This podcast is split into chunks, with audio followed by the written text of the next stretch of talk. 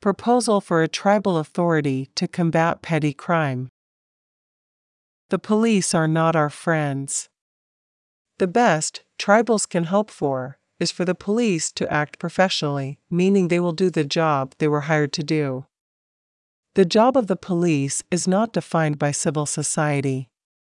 Policing is a militarized activity which puts policing under the political equivalent of the nobility. Nobles are the administrative body of the military, or was in olden days.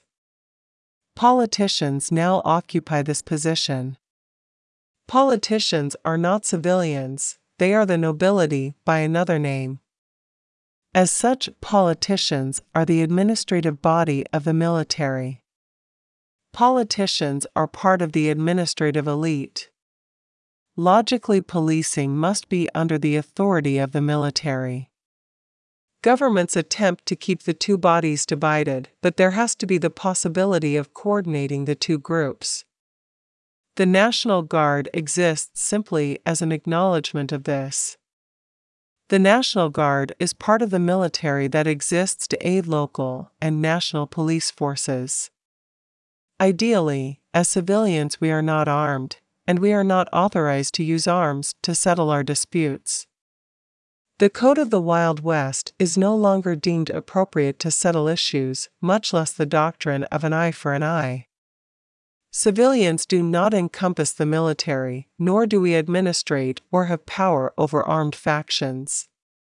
The armed forces are under the nobility, which are the highest supervisory authority of the military and its auxiliaries. But this paper separation belies the real fact that it is the peasantry that serve as the military and policing units. It is not possible to train men to be police and military without training the peasantry in the use of arms. The military has two related purposes. The primary role of the military is to protect the state from military units not under the jurisdiction of the nation's nobility or administrative elite. A related purpose is to protect state interests from internal threats. All internal threats are by definition threats from civilians.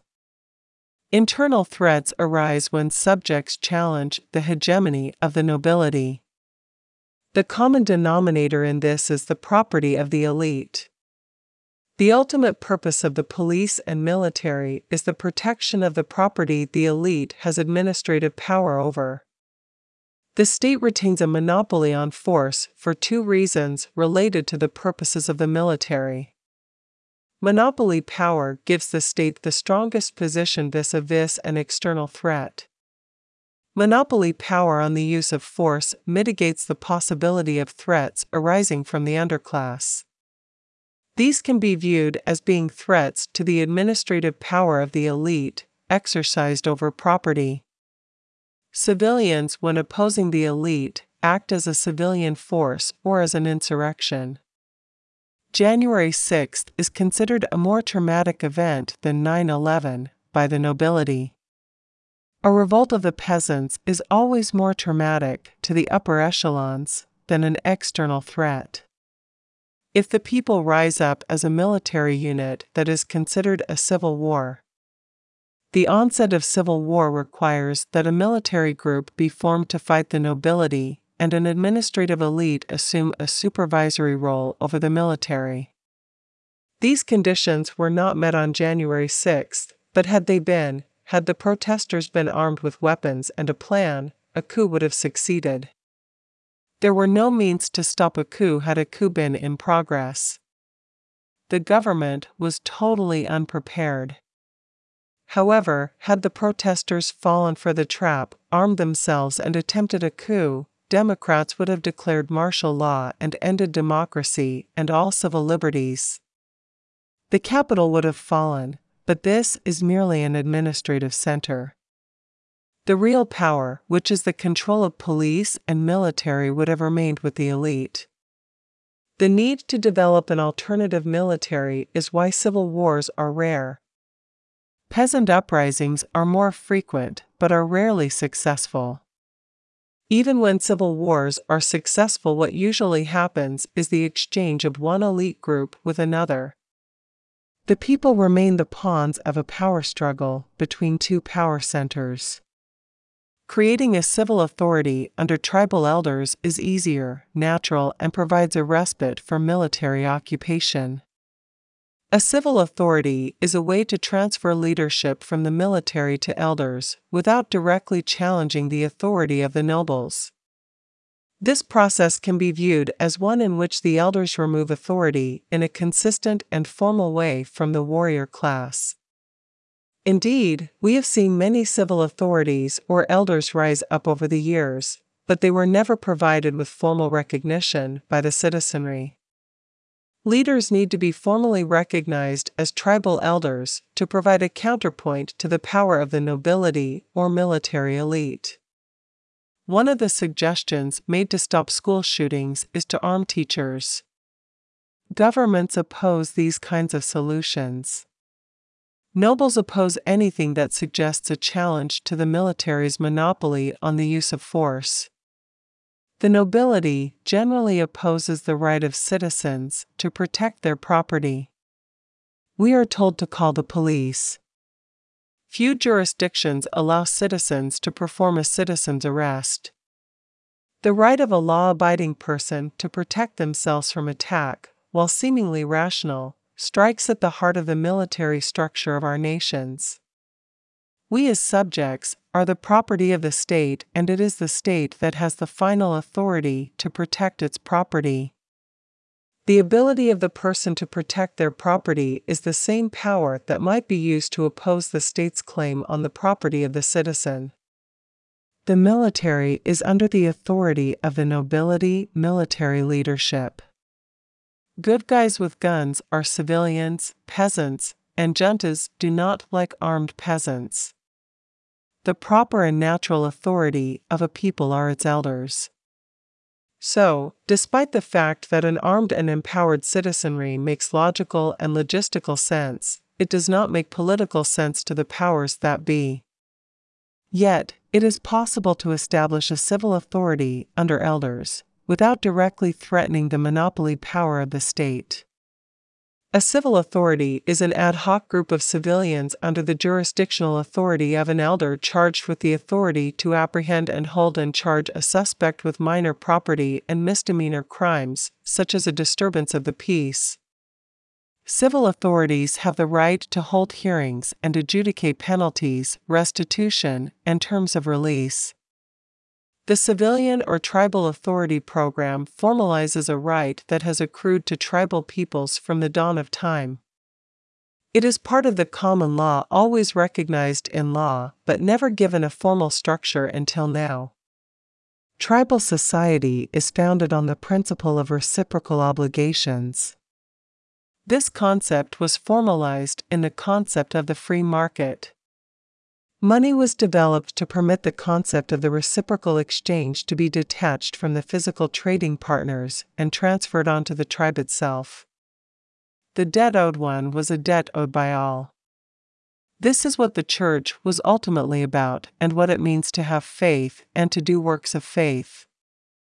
An economy is tribals exchanging goods and services using an accounting system to track credits or debits.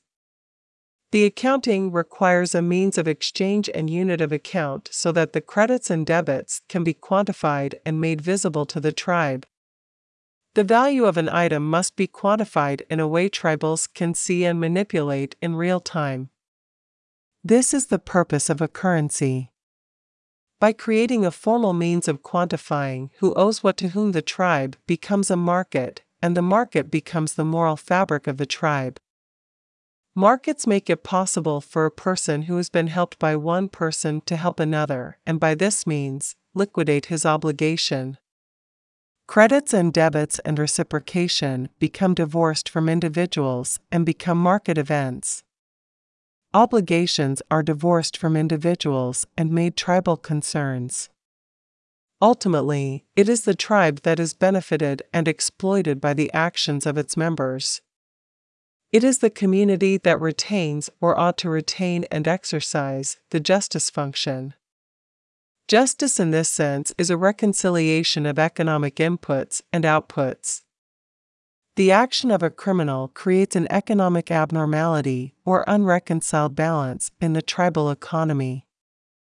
The tribe must at some point demand a reconciliation of accounts.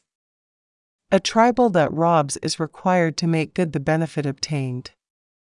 The tribal economy, in the form of a tribal authority, demands the tribe be recompensed for the balance outstanding.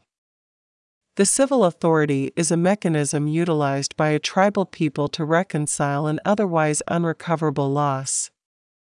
Imagine a robber holding up a corner store. If the robber escapes the store, the owner or the insurance company suffers a loss. Over time, this loss will spread out over the economy of the tribe or community. Every market loss and gain is eventually felt by the community. Even criminals are harmed in the long run by the actions of criminals, but they gamble they will gain more than they lose. The civil authority exists to ensure this calculation is wrong. If the robber is caught using conventional means, it usually only happens after considerable police work has been done and after a costly trial conducted by the justice system. The robber may be jailed or paroled. Either way, the result is another cost is imposed on the market, which means the pocketbook of tribals. The economy of the tribe absorbs the cost of the crime, the cost of apprehension, the cost of a trial, the cost of any appeals, and the cost of incarceration.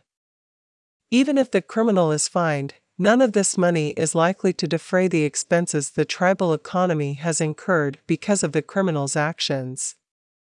Civil society has a right and duty to seek ways to reduce the cost of crime, because it is the tribe that finances justice and incurs the cost of criminal activity. To do this, the cost of committing a crime for the criminal has to be increased substantially. The first step in stopping crime is to reduce the probability a crime will be committed. The second step is to increase the probability the criminal will be apprehended after the crime has been committed. The third need is to reduce the cost of jurisprudence, that is, the cost of bringing the case to a close. The civil authority is a program that addresses all three needs. To reduce crime, the criminal needs to be identified and eliminated as a threat at the earliest possible moment. The community is best able to do this. A civil society is not just groups of people or civilians. It is or seeks to be a place of civility. Civil society exists as a community of mutual expectations and obligations. Manners are paramount. Apart from being a cost unreconciled, crime is a breakdown of decorum. Unfortunately, modern persons have no idea of the importance of manners. Crime is ultimately an attack on civility. Society has the right and obligation to demand civility, that is, a minimum level of decency. An attack on civil authority is an attack of civility, for ultimately civil authority is the right of a tribe to impose certain levels of decorum on its members. Social misfits are visible. They are not hard to find. Errors in decorum are visible in school, in stores, and out on the street. Acts of disorder and incivility are always a cost imposed on a tribal. Tribals targeted by the uncivil are allowed to charge the miscreant with a civil disturbance. There is a process that governs the process. False charges are as uncivil as any other misdemeanor. When this is required, a hearing is convened to adjudicate the matter. The court is composed of persons with direct knowledge of the case. The convening of a civil court has three steps. An incivility exists only after the offended has informed the offender, in private, of his or her incivility. The civil code is defined by common law and the general expectations of good conduct as it exists in the community.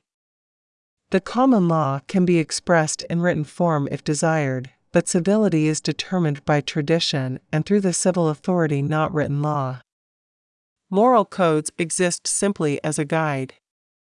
If a person persists in uncivil behavior, witnesses to the events convene and as a body inform the offender that his or her behavior fails to meet basic standards.